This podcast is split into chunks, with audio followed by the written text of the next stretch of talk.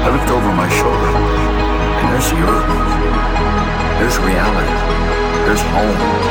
I, I wanted to, I wanted to press the freeze button. I wanted to stop time.